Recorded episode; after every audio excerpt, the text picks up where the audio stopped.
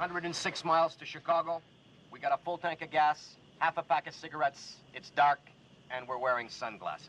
Hit it.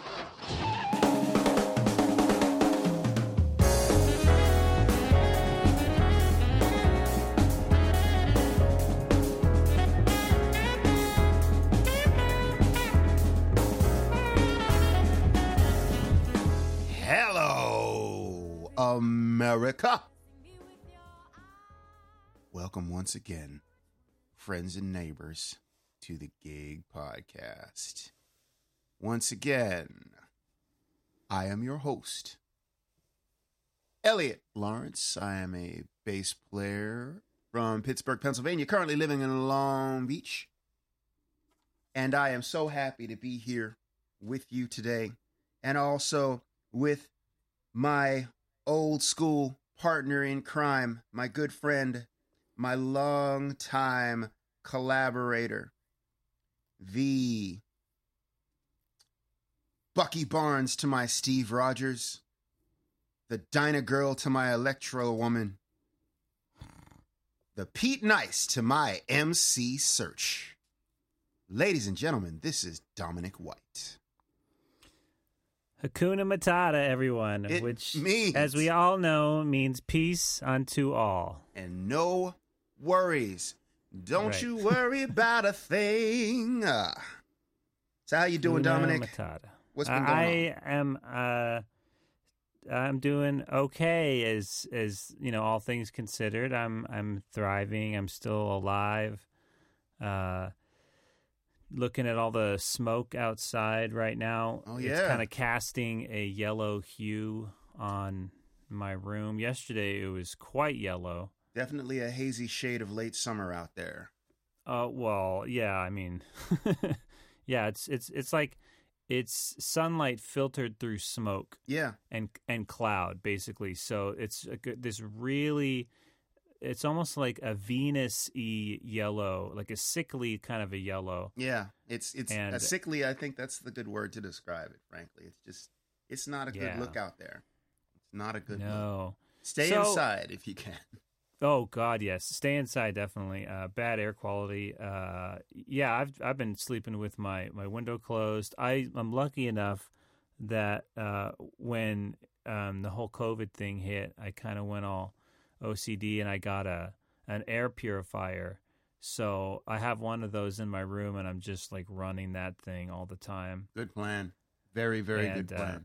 so just you know trying to stay alive and um and trying to release my music i released um a piano tune called dream of me and i have one on the way entitled orange so look out for dream of me which is out and my song orange which will be out soon now is Orange inspired by the uh, current state of the sky? No, but yes. Now that you brought it up, it's uh, it's actually just a reference to Mister Orange from Reservoir Dogs. Oh, that's right. I feel like I, I remember you saying something about working on a tune regarding yeah. that. I I I love that movie back in the day. It's still pretty good. Um, it's okay. It's really racist. Like, wow. Funny you should say that. I um made a meme a couple of months ago. You you've seen the change my mind memes, right? Where somebody yes. will say something like uh it's like Steve. What's that guy's name? Uh, Wozniak, the- Jobs. Stephen something. The, the guy who's crossing his arms and sitting at the table. Right, it's that guy and it'll have something on the t- it'll have some some controversial opinion like uh uh chihuahuas are nothing but dog piranhas. Change my Right. mind. they are, you know. Anyway, so I made one a couple of weeks ago that said something along the lines of uh, um, Quentin Tarantino only makes movies to give himself an excuse to use the N word. Change my mind. Basically, yeah. There's like a scene where they're all in the car, and it's like, wow, he, they're just going for it right now. Oh yeah, I mean if uh, They, uh, yeah. I mean if the uh, uh, warning to all the listeners, uh, coarse language alert right here. I mean if uh, the dead nigger storage uh, scene in um, in uh, uh, Pulp Fiction isn't a dead giveaway that like this is a guy that just wants to, you know, get away. Honestly speaking, that's what it is. He just wants, hey, I got to say it. I got to say it. I win. It's so realistic. Yeah, yeah, it's gritty. That's how people talk. Who says that? Nobody says that. Come on, you, you ain't It's like that's nobody. how your friends talk, probably. It's not how my friends talk. Honestly, that's Uh. definitely not how my friends talk, particularly my black friends. I've never heard a black person use the phrase dead nigger storage, and I'm pretty sure I never would. When when uh, the curtains close, my southern accent comes out. It's I have to suppress it, but behind closed doors, it, it's like a caged animal just wants to run wild. Run wild, huh? How do you Yeah. wild? How do you spell that? It's in the W A H L D, right? Uh, yes, yes, sir. I'm just kidding. I, I can do a, a decent southern accent. I I should be able to because my father is from South Carolina and like my whole father's side of the family is like just about as uh, southern fried as you can be. Like everybody has an accent. Like, but I've never been able to um, approximate one or do anything that even sounds like I'm anywhere near the Mason Dixon line. I am as northern uh, as it can as you can possibly be. Standard northern East Coast. Um, now I do have like there's this weird thing that happens when I get back home to my hometown of Pittsburgh, which um, I don't know. You, you got no way of knowing this, but Pittsburgh has a really distinctive and really unique uh, regional accent, uh, commonly known as Pittsburghese. Um, that is pretty distinctive. And when I get home, like it never happens here in uh, California, but when I get home, like all of a sudden I'm it's like like you can totally tell like that that's L- like you're like Madonna when she got back from London. She's like, "Oh, good day, sir."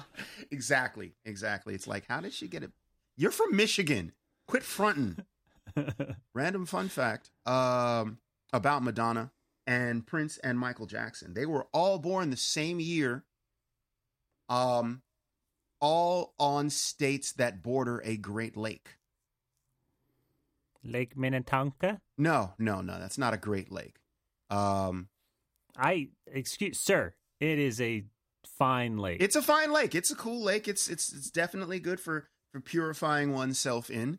It's just that it's it's a good lake. It's just not a great lake. Not defined by uh, the the Great Lakes. What is it? Superior, Huron. Uh, Michigan. No, Michigan. Is there a Lake Michigan? Yeah, is it Lake Michigan, Lake Superior, Lake Huron, Lake Erie, and The other one, that last one. There are five, right? sure. I can't believe I'm Uh, going to have to. Do I have this. a wealth of information in front of me, but I Actually, no. Hold on. Hold on. I got. I got. I, I. I'll do you one better. Alexa, name all five Great Lakes. I Got it. I already got it. See? Lakes, and they are Lake Superior, Lake Huron, Lake Michigan, Lake Erie, and Lake Ontario. Ontario. You were right. uh, Lake Ontario. well, that's not an American lake. That doesn't even count. That sounds like one of them surrendery lakes. yeah, that's not a real lake. Um, this is America. We only we only recognize American lakes here. we only like lakes that pick fights with other lakes. Exactly. Um, well, since we're sort of leaning in the, that direction, I'm going to just go ahead and go there with my first bit of uh, with my first bit of ridiculous right here. Or or should I save this for petty party?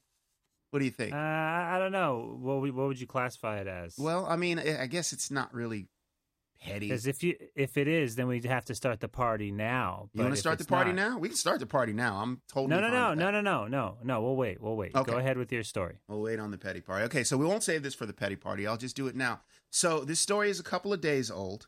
Uh apparently uh there was a Trump rally, I believe, in Michigan, in which some genius decided to play over the PA uh, to warm up the crowd, play the song Fortunate Son by uh Creedence Clearwater Clearwater Revival, aka CCR.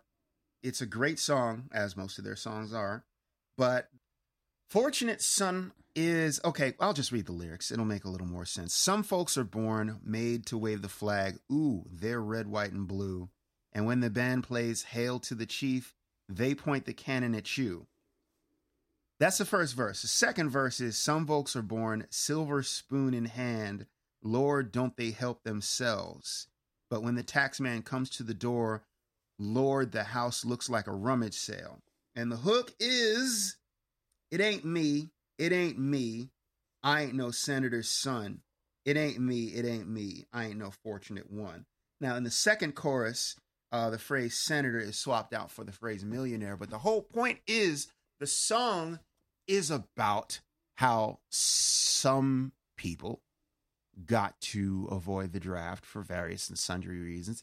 Generally speaking, if they came from a life of privilege and were able to, uh, yeah, unbelievable, right? And but some folks, you know, who weren't necessarily as privileged, whose collars, who didn't come from families where the collars skewed white, uh, they didn't get to, uh, they didn't really get a choice in the matter. They didn't get to dodge the draft. They didn't get much choice. So it's basically a song that says, uh, fuck draft dodgers, which is really ironic to be played at a Trump rally because, um, well, Trump was a draft dodger like several times over. Like he found several reasons, including but not limited to bone spurs in his heels. He got a doctor to sign off on the uh, on the idea that since he had bone spurs and I believe it was his right heel, uh, he was unfit uh, from a physical uh, health standpoint to serve Mhm. at a time where the majority of people were made to serve. So for that to be played at a ra- at a, at a campaign rally for that particular person, you know, especially when you consider the uh, the um, the service of the son of his uh, opponent, uh, Joseph Robinette Biden. Um, his kid actually was in the military, chose to join the military while he was already like he was a um at that point he was already he'd already gone to law school. I think he was already working as a district attorney, but he said, "Uh, yeah, I'm gonna go do this military thing because I want to serve."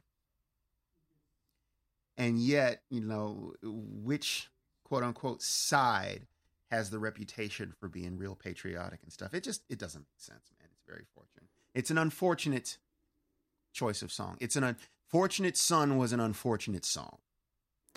Yeah, I mean, I don't know. I, I doubt people at Trump rallies are, you know, thinking about irony or what uh, the song really means. Um, uh, you know, they just want uh, the rocking guitar and Yeah. somebody kind of kind of yelling over it.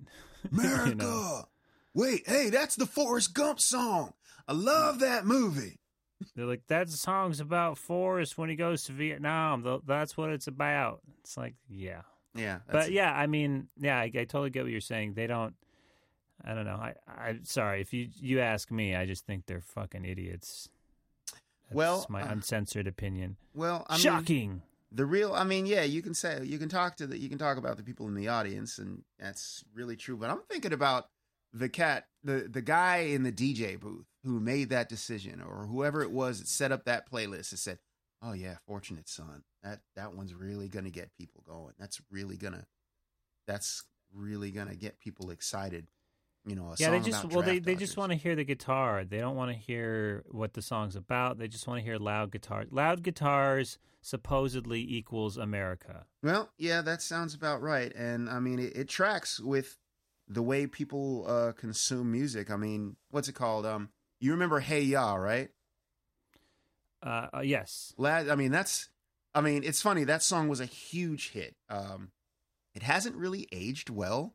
Like, if you look back on it, it really, more than anything else, seems like kind of a novelty song, which is weird because, I mean, yeah. Andre 3000 is undoubtedly just brilliant. I mean, if you've never, as a matter of fact, okay, yeah. Um, well, we'll get back to that later. But um, so Andre 3000 is un- undoubtedly uh, just lyrically a genius. Mean, from a creative standpoint, he just has great ideas. And, you know, you got to give props to anyone with enough street cred to get away with wearing a cape made of feather boas, a pair of tidy whities, and some combat boots and nothing else, and not losing his street cred. How does that work? It's, I thought it was impressive. Anyway, that's neither here nor there. Here's the deal. Um, he says at some point in the song "Hey Ya," which is a really depressing ass song if you really listen to it. It's a song about a breakup. You know, they say nothing lasts forever, but what makes love the exception? Wow. Wow. Oh my God. And that's like, if you really listen to the lyrics, it's like uh, the same thing with Fortunate Son. You know, it's like, oh, this song is, yeah, hey, yeah, what a great hook. It's like, oh, I'm to play this at a party, blah, blah, blah. And the, towards the end of the, but these depressing ass lyrics, and towards the end of the song, he actually says, y'all don't even hear me. Y'all just want to dance. Like, so it's, it's funny. It's kind of a meta moment because even when he was recording the song long before anybody heard it, he knew that like it was going to be a situation where people were just going to be busy bobbing their heads and partying or whatever. And so they wouldn't even try to uh, key in to what the song was really saying. You know. If only we listened to Andre. He tried to warn us. Andre tried to warn us. I'll if make... if Andre's point was so important, mm-hmm. maybe he shouldn't have written a song dripping in irony and satire and and uh, you know well, be cynicism. Well, it could be argued that that doing that is a sign of a true artiste. You know, it's like, um, you know, I'm trying to operate on this higher level and try to get people to get at where I'm at.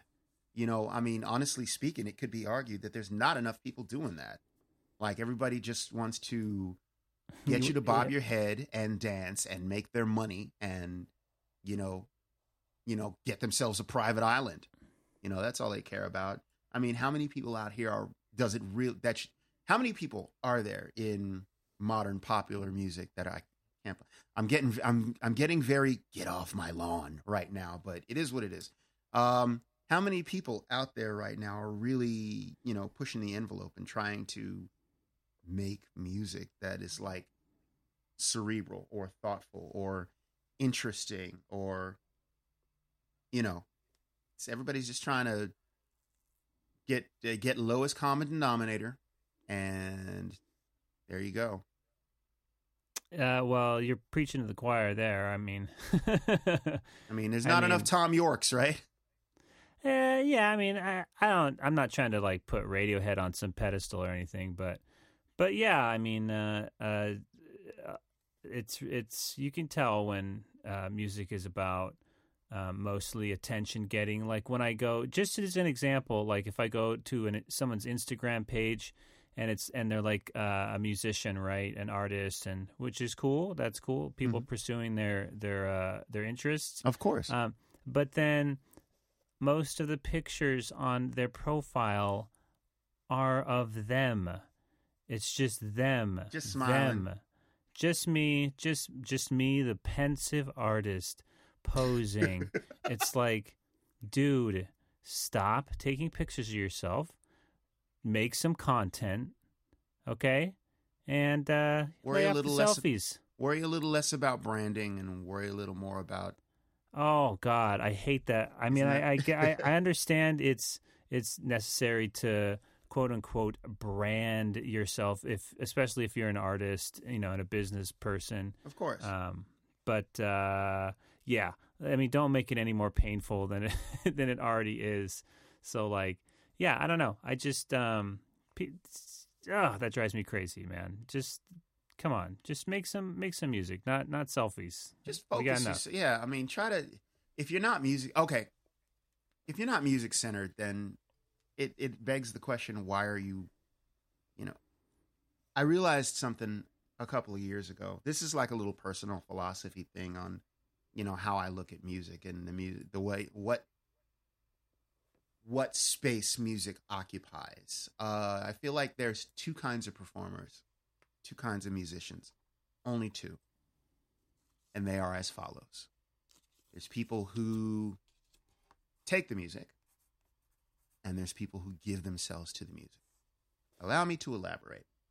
If you're taking the music, it means you are trying to use music as a means to make something happen for yourself or do something or advance your agenda or your brand or whatever. Now, here's the thing right. that's not necessarily a bad thing. You know, it could be argued that Public Enemy takes the music and they use it to advance an agenda of uh, Sure. social You could say that about about any political Sure, uh, group. absolutely, absolutely. Rage. Rage. Against the Machine. That's a perfect example. That's definitely a group that is taking the music and uh, using it for you know an outside means. With that said, um, there's a lot of people that are taking the music just to advance their own personal sense of importance.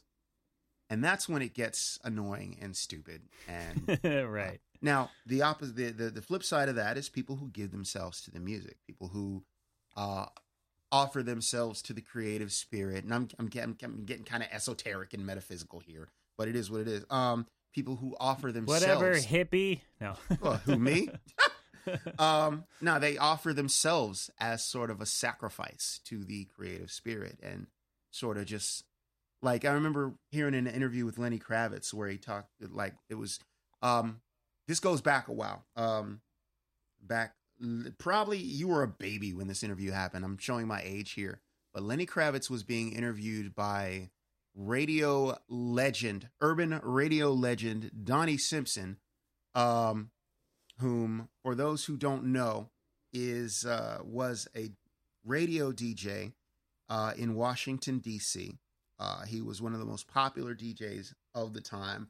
Uh, he was also one of the VJs on BET. He had a show called Video Soul, and it is um, like he was uh, he was kind of a big deal. Like uh, if you were trying to make music in the uh, urban market, you know, you had to go and sort of uh, kiss the ring of Donnie Simpson. He was basically the the urban Casey Kasem. He was um, he was Ryan Seacrest uh, for the hood. And come to think of it, I just remembered this year he is being inducted into the Radio Hall of Fame. So it's number one, kind of shocking that he wasn't in the Radio Hall of Fame a long ass time ago. But uh, anyway, props, big props where credit is due. Shout out to Donnie Simpson. You are the man. Anyway, so Lenny Kravitz is being interviewed by Donnie Simpson, and he said, "So what's your songwriting process?" And Lenny's like, uh, "God gives me a Lots song, and I say thank you." No, no, Lenny Lenny did drugs, but he didn't do heavy stuff. I don't think. Anyway, uh, he was his answer was, uh, "God gives me a song, and I say thank you." Right. So he just he doesn't even consider himself the writer per se. He's just the song just passes through him to manifest He's, itself. he's renting the song. He's renting the song. um, yes, he's he's got the song on on loan, on consignment, um, uh, with talent on loan from God. Is that your Rush Limbaugh? Yeah, yeah. Hey, good. It must have been a pretty good Rush Limbaugh because you got it on the first guess. But Uh, you just need to spray paint your mic gold. no, why didn't I think of that? there we go. Golden microphone. Done. The golden. oh, mi- and you need neon. Yeah, your like name and a logo in neon on your wall. You know what? I I do have an empty space on my wall. I think that would be very well served. Which isn't pretentious at all. No, no, not even a tiny little bit. Anyway, so uh point being, like Lenny, I, I feel like is a, an example of somebody who gives the music, uh, gives themselves to the music. Uh I think Sure. um um another sort of more modern example of somebody that does that would probably be, and I can never remember her actual name, but her name is her. Um, well, her stage name is H.E.R., and she's uh, just a really fantastic singer. She sings, she plays, um, she plays She guitar, plays bass. Um, she's just she's one of the few artists out right now that really makes me feel like, okay, yeah, there is hope. You know, there's this is this is somebody who's doing it right. This is somebody who has done the work to get good at what they do, and they're just really trying to make. Oh, she's very famous right now for having done the song "Best Part" uh, with Daniel Caesar, uh, pretty good R and B singer, and um, it's a big hit. It's one of those. Uh, it's one of those modern cover band classics that you hear me talking about. Don't remember the last time I did a cover band gig, well, actually, at this point, I actually don't remember the last time I did a cover band gig, but the last time I did one, whenever it was, I'm pretty sure I did the song Best Part because it's become one of those songs that like everybody loves and with good reasons. A fantastic song. Um, and H.E.R. is just a great artist. You know, she's she gives herself to the music, and that's why uh, I am Team Her. So shout out to all those people who give themselves to the music, and for those who take the music for themselves, make sure you're doing it for the right reasons or for a right reason. You know, don't just do it because you feel like entitled to it.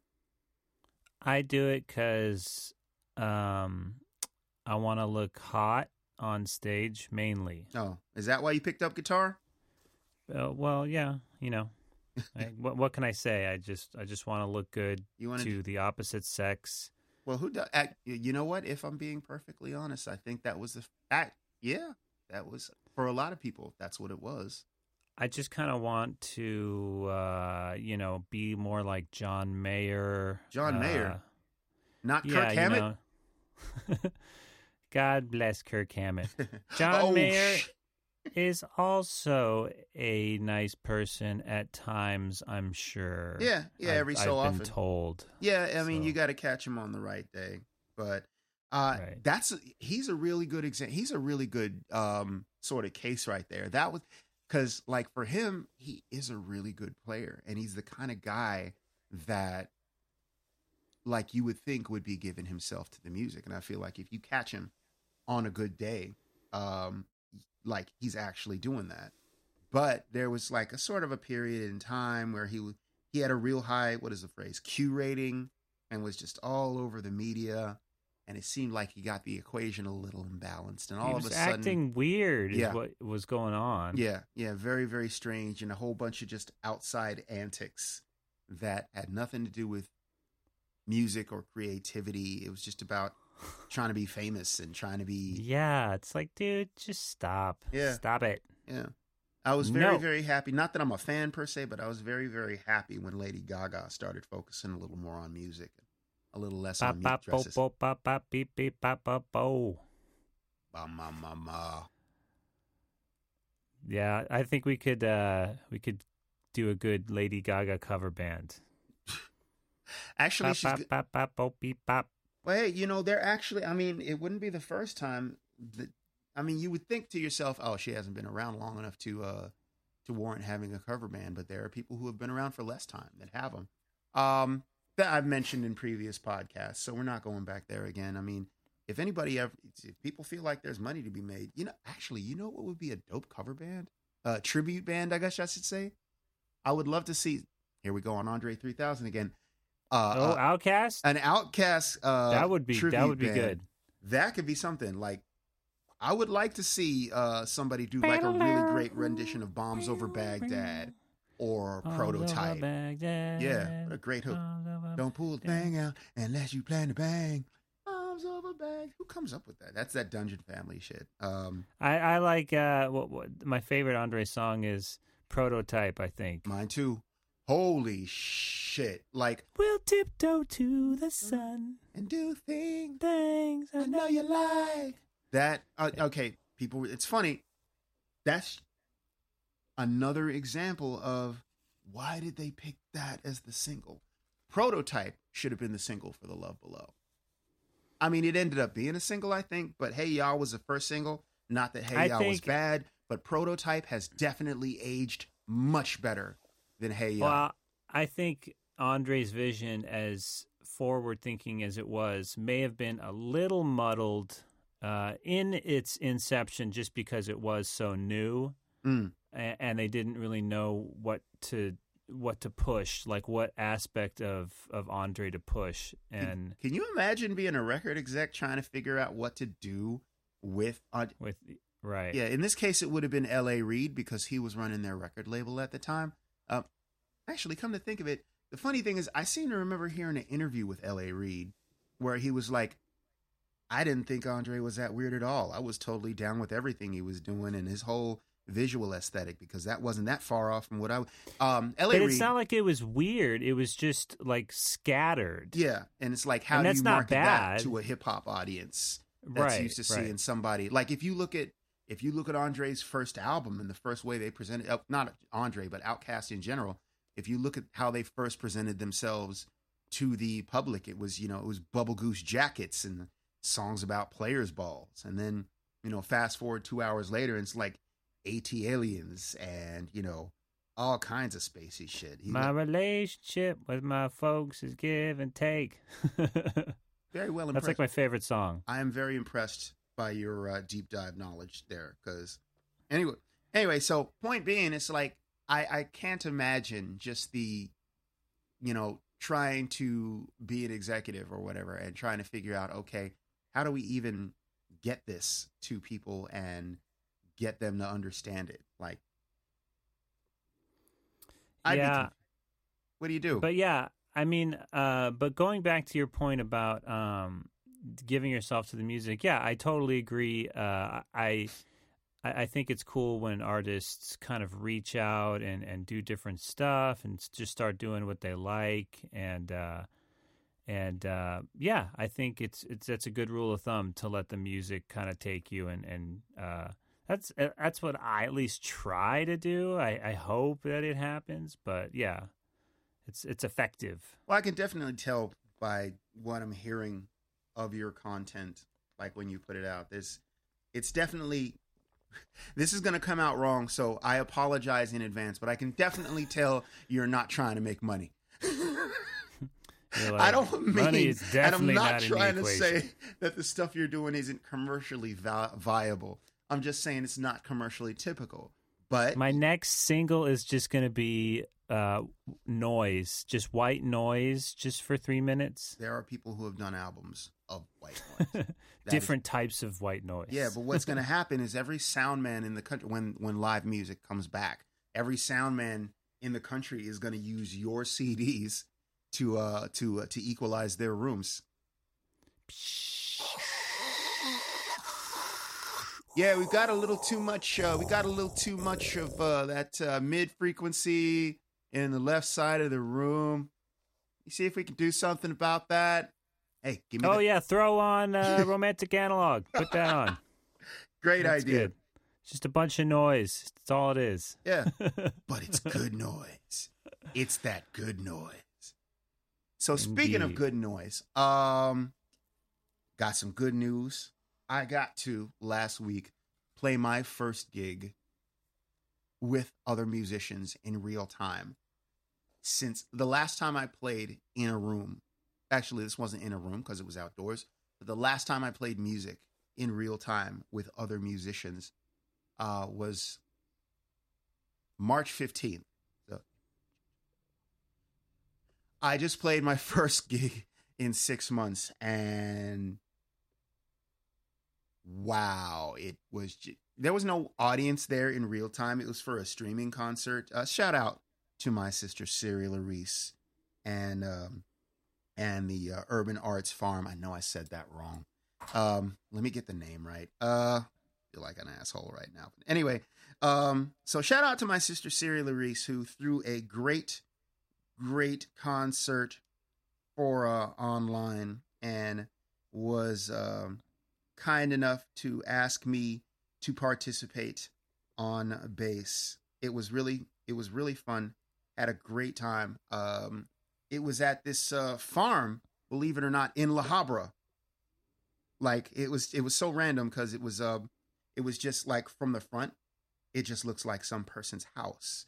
But then you go in the backyard, and their backyard is like huge and extensive, and holy shit, there's crops back here and chickens.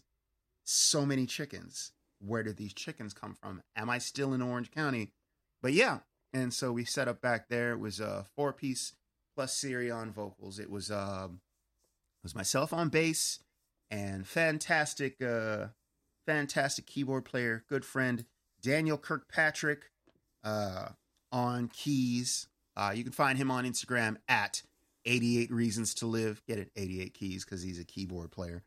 Um, Drew McGarity, a very good friend of mine, uh, who's a fantastic drummer and an honest to goodness rocket scientist, believe it or not.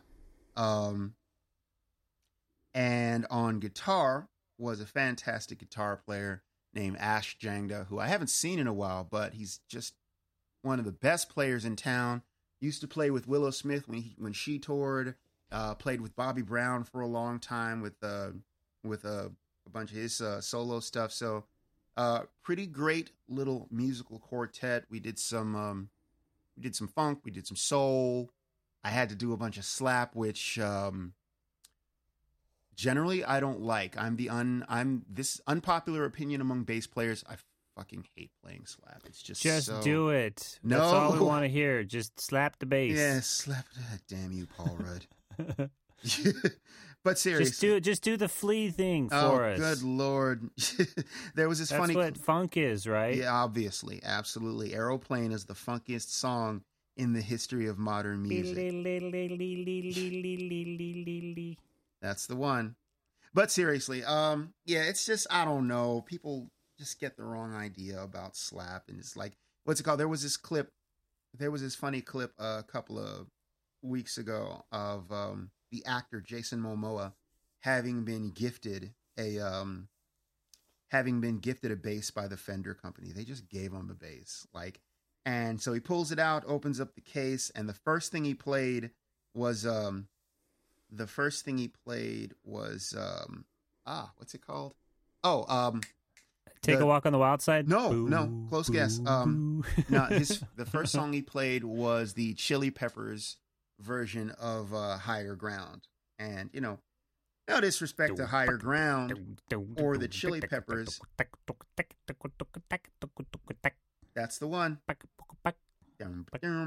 And admittedly, that's a fun song to play. You know, I went through my uh, I went through my phase where I played that once or twice. I've done it at several gigs, obviously. Ah, okay. Took me this like I was a little drunk when I played it. a little. So Wasn't thinking. getting back to um getting back to what I was saying about Siri's uh Siri's farm it's called Creative Arts Farm and it's like an urban gardening and farming initiative that she started uh she's really into the uh get off the grid movement and you know providing you know using the earth in, instead of going to the grocery store to provide for yourself um so it's pretty cool and she did this concert as a sort of a um as a sort of a benefit fundraisery thing for Creative Arts Farm. It was really fun. Uh, had a great, it was hot.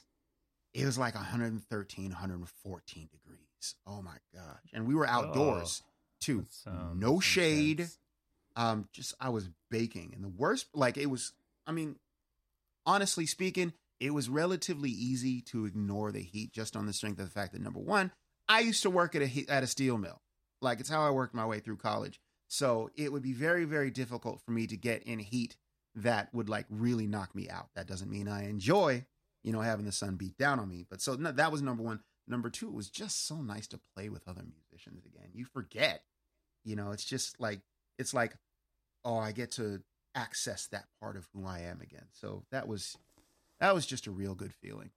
Um, I'm sure it must be nice. Um, I'm not sure if I miss playing with other people quite so much yet. I do, I do, but I don't miss other aspects of it. So there's aspects of playing by myself that I like a lot, and there's aspects of playing with other people I like a lot. give me an example of one that you like and one that you don't necessarily like. I'll start with what I don't like loading my gear in and out. Okay. Can't stand that. Uh, my amp is heavy. It's heavy as hell. Well, one that I don't like is working with musicians that um not that aren't very not that aren't that aren't very good, but that just uh in my opinion just have shitty taste and just just like all the things that uh I don't or things that just, you know, that everybody in in that kind of genre just likes and, you know, you're just supposed to like that stuff. So, I just kind of uh don't like working with conventional musicians a lot Hmm. of times Okay. but uh, I do like playing with other people. Obviously, uh, I did the jazz thing, but Of course. but uh, Now you raise now the the obvious follow up question here is uh, give me an example of a musician you enjoy having played with, and you don't have to say me. Um. Okay. Well, uh, just I'll I'll say someone else, but yeah, you are one of them. Uh, oh, for real? I- I- hey, I appreciate yeah. that. I was just joking when I said that, but thanks. I appreciate. no, it. definitely. Um, I'll I'll uh, I'll name drop here a little bit. Please Uh, name drop. Shit, why do you think I started this podcast? Uh, yeah, right. Um, uh, spoiler alert. No, I'm just kidding. that, doesn't apply here. Uh, I like playing with uh, this guy. His name's Luigi uh, Salonis, Oh, and he's a drummer. And he's uh, just compliments. We just compliment each other pretty well. Uh, I, I'd write riffs, and and he'd write good supporting uh, rock parts. Really good, uh, you know, solid rock parts. And it was nice to play with a drummer that's not trying to fusion out everything. Not everything has to be Steve Gadd, oh Lord, Vinny it's like- Colaiuta. yeah, don't even. so yeah, uh, uh, that's one aspect I liked uh, was collaborating with musicians who, uh, obviously, who you know just gel Yeah. together. Yeah, That's always fun, and it sucks when you're just working with someone and they just won't shut up about John Mayer and and just like all this crap that you know is is good. It's fine. It's it's not that the fine. music sucks or anything, but it's just not my lane, and it's just harder to work with people like that. I know exactly what you mean. So yeah, let me let me let me second the shout out to Luigi. I uh, have played with that gentleman as well, and he is truly a fantastic musician. He's one of those guys that like just always knows exactly what to play. Um, yeah, very much so. yeah, and it's just like, oh man, this this motherfucker. And you know that's rare in a drummer because you know there are so many out there who try to turn everything into uh into an opportunity to uh chop it up. It can get a little frustrating. Um, let's see. My musician that I uh, enjoy playing with, I haven't had an opportunity to play for him in a while, and he isn't doing as much playing as I'd like him to be doing lately. But there's uh, obviously we've been working together at this point for coming up on, I think we're at 17 years and counting right now. So obviously I've uh, uh, learned a great deal and enjoyed a great deal out of playing with you, my good friend Dominic. So, uh, Oh well, thank you. Likewise, my Yeah. friend. yeah, well, okay. Now that we can, now that we've engaged in the mutual uh, admiration society, um, I just want to give a shout out to Andy Ellsworth, um, who is a great, great player and a very, very, very wonderful human being. He was the guitar player uh, for Upstart, my old band, uh, for a very long time. Fantastic dude, just a ridiculous rhythm player. Like he was on that. He was I you man. If like he was like the reincarnation of uh, Steve Cropper from uh from um from Muscle Shoals, the guy that uh, most people remember him from the Blues Brothers because he was in that band. Him and Duck Dunn had a great Right. rapport. Uh, but Steve Cropper, among other things, like he wrote some of the greatest soul records of all time. Um, he wrote "Knock on Wood," um, and um, I think "Midnight Hour" too. Um, anyway, just a bunch of stuff for Stax. Uh, I worked with Sam and Dave, so yeah. Um, shout out to Andy Ellsworth, just a fantastic guitar player that always uh, was very complimentary. Uh, he knew the secret of listening. Now, moving on, it is time. The new big thing that is catching on all across the nation because everybody has something that they're mad about. Ladies and gentlemen, it's time for the petty party. Hey! Dominic, welcome to the party. What you feeling petty about? I have a list of things here that I want to go through. Um, just uh, just quick little nuggets here. I don't want to spend too much time on them. Uh, just small things. Uh, so my first thing is calling pizza za. That drives me crazy. Uh, Yeah, apparently, dumb. pizza is isn't good enough. So two syllables, too much. You know, got to save time. Drop that down to one syllable. Got to be efficient. uh, second is this is probably uh, suited for a whole nother day because I could go off all day on this. Is the band Led Zeppelin? Uh oh. Oh yeah. Uh, moving right along is um, people. Yes, I- I'm getting kind of personal on this one. People or the idea of buying records, even though the sound quality is inferior Mm. and they are toxic. I, I get it. I get it. If if there was uh, an EMP blast, you'd still have your records, but you'd have no electricity, so that wouldn't really work. Well, you know, Um, there's a way to make records work without electricity. Sure, sure. Uh, though I get it, I get the idea of physical media Mm-hmm. uh, existing if something, God forbid, happened. Um, my next thing is oh, this one: gaming chairs. They just look like they're for kids, and, and I saw a newscaster. Uh, you know how the newscasters are at home now, right? They make a little studio at, at their home, so Sure. they don't have they don't go into work with the pandemic. Right. Um, I saw this one woman uh, in a gaming chair, and my first thought was, "Is she in her kids' room?"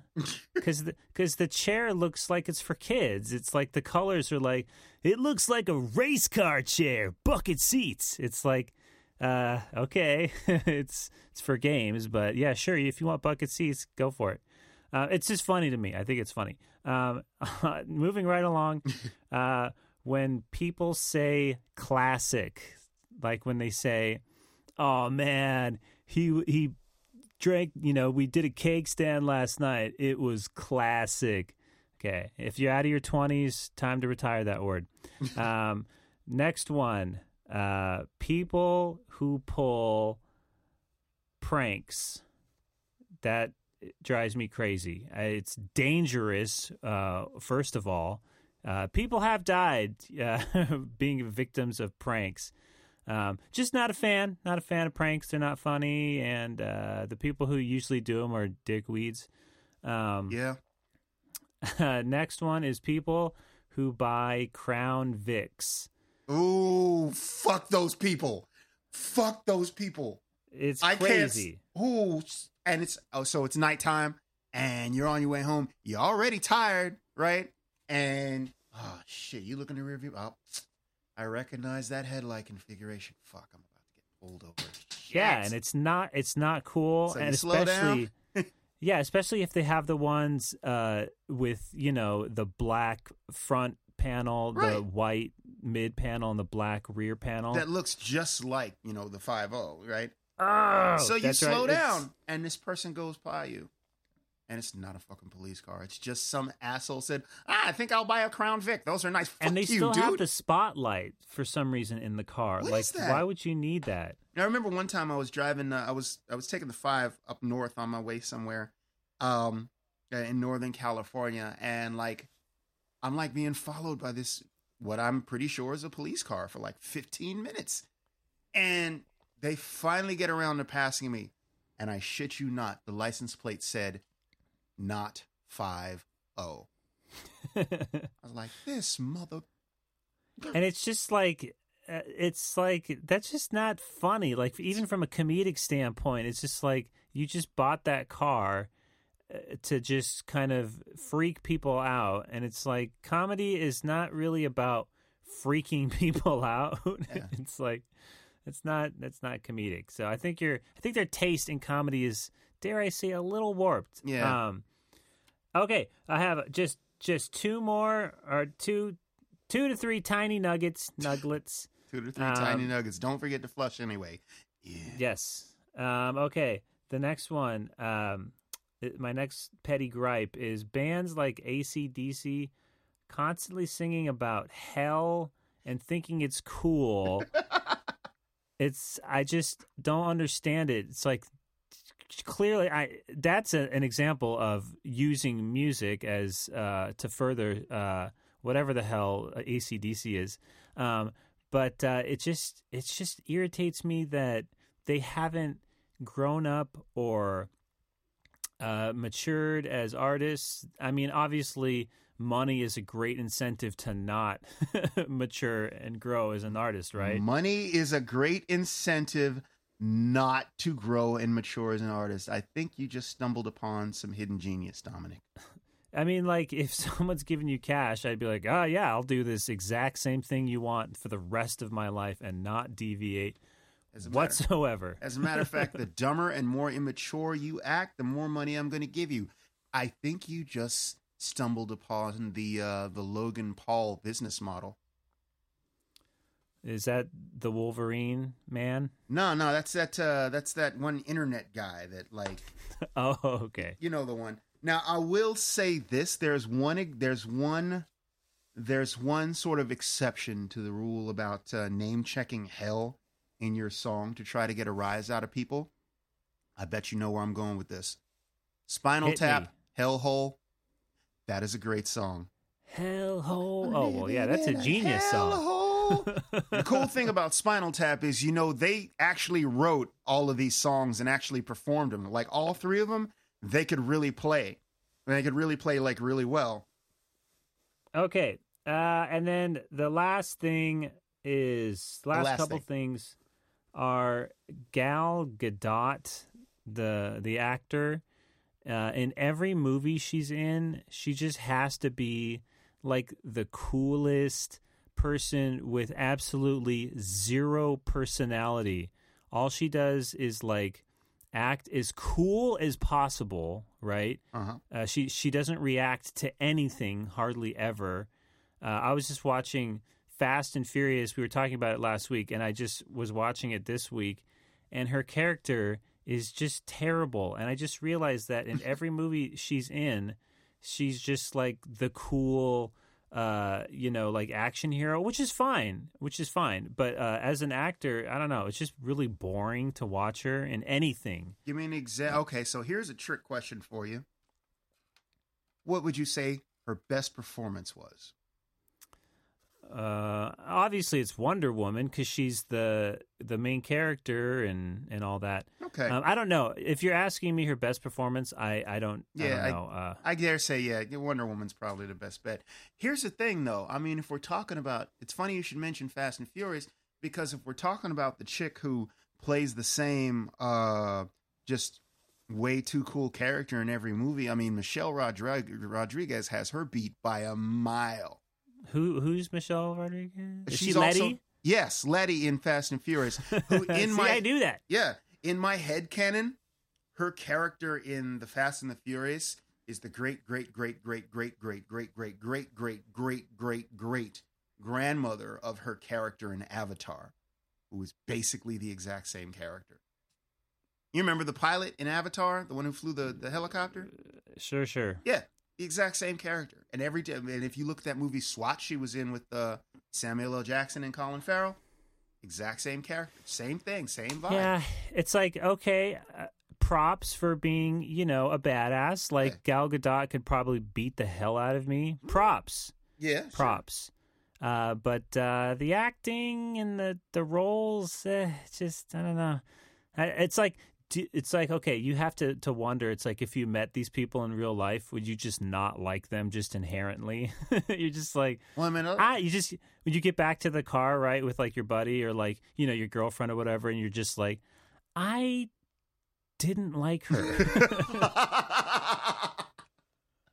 and you just have no good reason. You have no good reason, but you just kind of just got this vibe. You're just like, I just, eh, I mean, no. you'd like to think that they're like different in real life than they are on screen, but you know, there are those people that like when you see them, you just know that they're the same douchebag in real time. like, Yeah. uh, like Steven Seagal is probably oh, like, oh my dude, he transcends douchebag. He's like, uh, he's been um, convicted of some really bad stuff. oh, for real? I had no idea. Oh, dude, no joke, man. We could go into that on another episode. Okay. But Steven Seagal is uh, no, no bueno. Well, we'll uh, we'll put a pin in that and circle back around to it later. Okay, okay. One more thing I wanted to say. Take your time. really quick is when uh, news footage will show like you know those 747s drop the fire retardant on the fires and they do this feature like we're 12 they're like look at captain jimmy john and his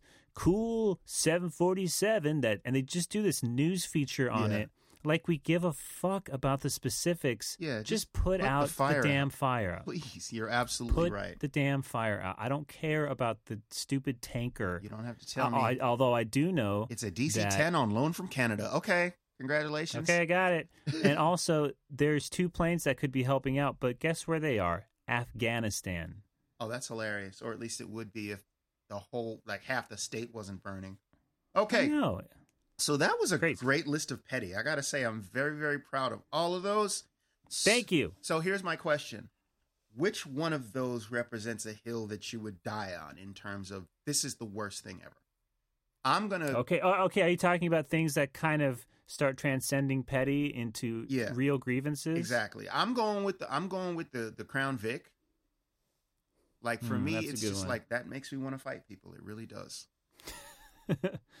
okay, uh, I would have to say the um, it's tied with the people and the oohing and awing over the firefighting gear, and also with people who just live and die uh, with the records. I understand. No, I, I understand. I, I don't want to get get on them too much because I, I get it. You know, it's, it, and they say it's a little stuff like silly. it sounds better. It's it's warmer. It's got a warmer tone to it. Um, Yeah, I mean that that's because it cuts out frequencies that are there. oh, oh, oh, get them, get them, get them. That's that's what it does. You're, no, I understand what you're saying. It's like you're getting more in the like the low end, and you know, so you're you're it's missing an stuff. inferior sound product. Yeah, but you know what? You're not going to convince those people. They're like the Trump. They're like the Trump supporters of audiophilia. Yeah, you can't. You hear that? Can't record lovers. Fuck you, record lovers. All right. Um. Okay, a couple more things here we wanted to get to. I wanted to talk about uh, versus battles real quick. Uh, there is one happening. So we've talked about versus battles before. Uh, there was one with Erykah Badu and Jill Scott, and it's just record for record and who comes out on top. It's like a grudge match between two great artists. Uh, there's one happening tonight, so it will have happened by the time you, the listener, hear this. But um, it's very, very exciting and really, really, I'm really looking forward to it. It's Patti LaBelle versus Gladys Knight.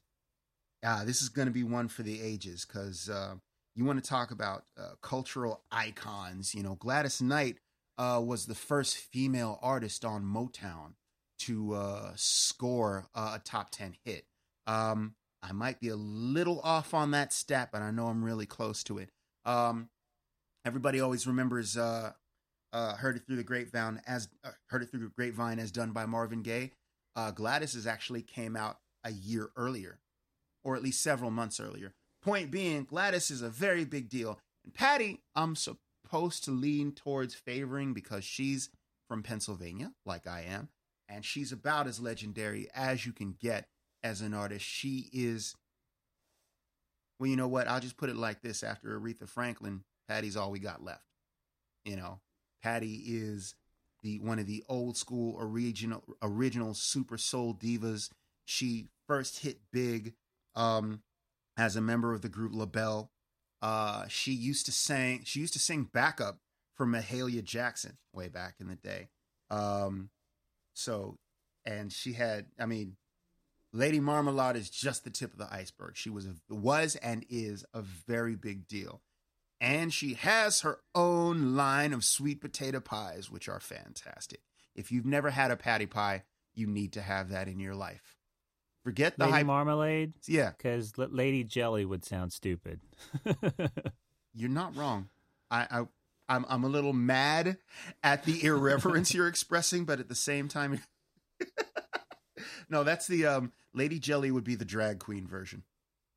right. Right. Anyway, um, so getting excited about that versus battle, and it got me thinking if I was doing some verse, because most of these tend to be hip hop and R and B, but I found myself going, okay, if we opened it up a little bit, what versus battles would I want to see? And the first one that jumped into my head was Max Martin versus Diane Warren. Woo! That would be a, a versus battle. If you don't know, now I know we've talked about Max Martin, but for the uninitiated listener, Max Martin, um, is, for all intents and purposes, the most prolific pop songwriter of the last 25 years. Every great song by every really significant uh, pop artist of the early 2000s was most likely at least co-written by him. He wrote for the Backstreet Boys. He wrote for NSYNC. He wrote for Celine Dion. He wrote for um, Pink. He wrote for Britney Spears. Cause you're my lady, or I'm your lady, right? Yeah, that I'm your lady, right? That Your wasn't lady. him. The song he wrote for Celine Dion was actually "That's the Way It Is." That's the way it is. Not yeah. It's it's a new She one. sang that. Yeah, that's totally Celine Dion. Yeah. Um, you know that she unhinges her jaw to get certain notes. I did I'm just kidding. Uh, you, I was so convinced. You should have just rolled with it because you had me convinced. But like, uh, I want it that way. That was him, and I'm pretty sure. Uh, I'm pretty sure "Hit Me, Baby, One More Time" was him too. Fun fact about "Hit Me, Baby, One More Time," Britney's first single from her first album, it was actually originally written for TLC, and they turned it down. The funny thing, The Latin community, right? I know, I know who you mean. I'm so mad at you right now. yes, "Hit Me, Baby, One More Time" was originally hidden, written for the Latin community. Pegárame uno más otra vez. I don't know Spanish that well. At any rate, um, so Max Martin and Diane Warren. Uh, Diane Warren is Diane Warren is fucking Diane Warren. She's written like for everyone. Like she Right. is a giant of songwriting. Um just one notable. I mean, there's like literally dozens of songs. She's also has written for Celine Dion and I think Barbra Streisand and Aerosmith. Actually, Aerosmith's first ever number one record uh, was a record written by her. It was um, uh, "Don't Want to." Aerosmith's record. Yeah, they they've only had one Billboard number one, and that was um, How- was what did Aerosmith write themselves? oh um, uh, uh, most of their early stuff was all them. Oh, all right. all right. but um they did don't want to miss a thing for the soundtrack to armageddon and that had been written um not a great song honestly but a huge record a huge record. But if you really listen to the i don't want to close my eyes i don't my friend justin always plays this game with his wife where he goes is this really a great song or are we just are we just being tricked into thinking it's great and that's always the example i think of it's like don't i don't want to close my eyes i don't want to fall asleep because i'd miss you and i don't want to miss a thing that's not a brilliant lyric that's That means nothing. Nothing at all. Um anyway, but like just two super monster hit makers. That is a that is a versus battle that I would love to see. The other one, which might be a little more one-sided, is um Quincy Jones versus David Foster.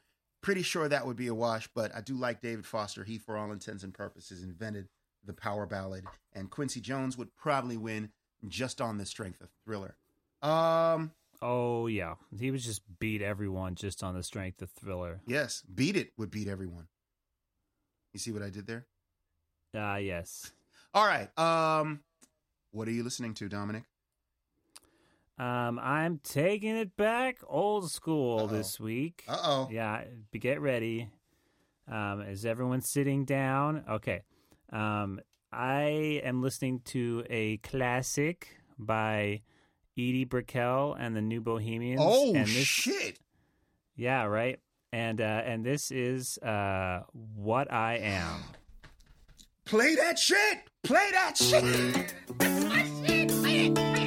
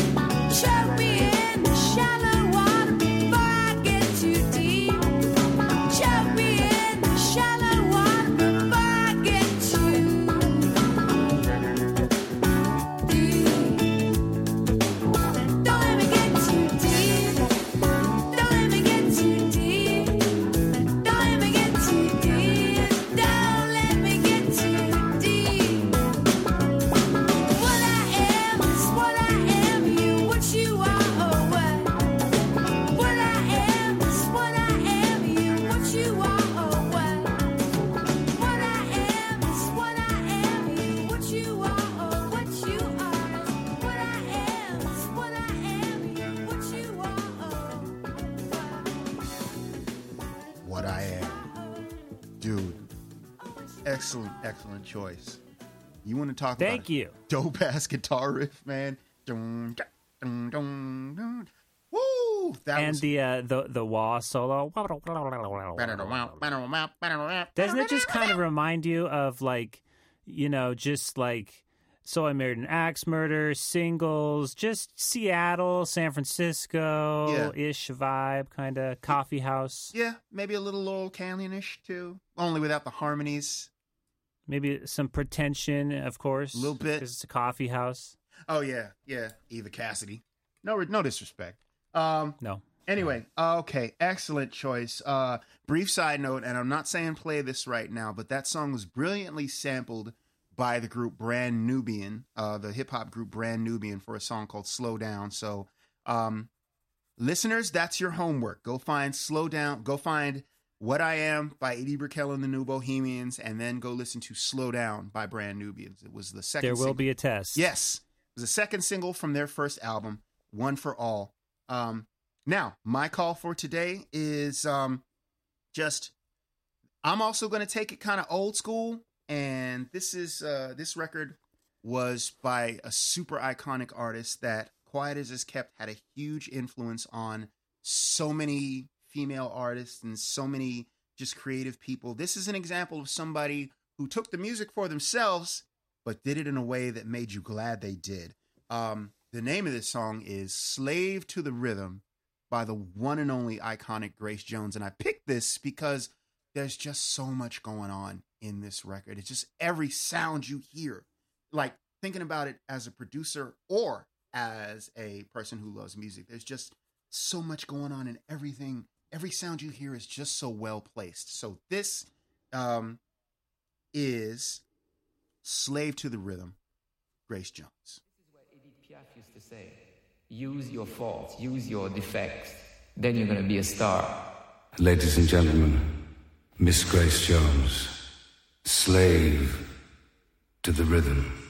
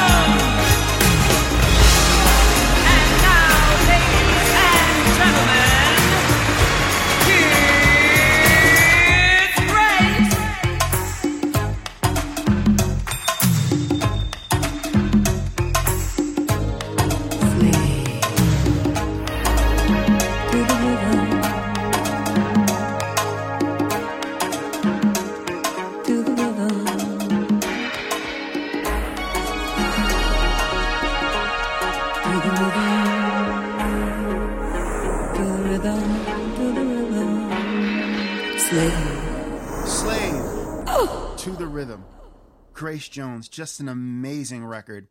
Uh, hope you enjoyed that. Uh, produced by Nile Rodgers, which, if you listen to that guitar work in there, no surprise at all. Uh, Dominic, you got any parting shots? Time for us to raise up out of here. Um, just stay safe, everybody. Uh, stay inside if you can. Uh, it's all smoky and nasty outside, so uh, thinking uh, think about um, you know, do- donating some trees. Uh, some websites offer that. Um, you might want to look into it for yourself, so you know you're not getting hoodwinked. But uh, but definitely, uh, I don't know. I think that would be something uh, useful to look into. So just stay safe, everyone, and um, and yeah, and don't go outside uh, if you don't have to. All right, I got one parting shot, and that is today is the birthday of soul R&B iconic legend Barry White. So shout out to Barry White. Shout out to baby making music in general. Um, he uh, was born on this date in Texas, um, and ended up being one of the most significant figures in modern R&B, well, not modern, but but in R&B music of the last 50, 60, 70 years. So uh, shout out to him. And with that, I think the train's pulling into the station. So thank you, dear listener, once again for listening to us. Thank you, Dominic, for uh, rolling with a brother. And um, we just appreciate your time. Um, this is episode 13. Uh, I hope you enjoyed it as much as we enjoyed recording for you. Episode 14, we are probably going to have a guest, so keep your ears open. And thank you so much once again for listening to the Gig Podcast. We will see you a little further down the road. And we out. And Barry White wants you to leave all the snakes alone. It's snake whacking day. I won't be whacking my snake today. Whoa. All right, y'all. We'll see you next time. Remember all the things you used to say when we were left alone. I'd have a book of sonnets so inspired. All the muses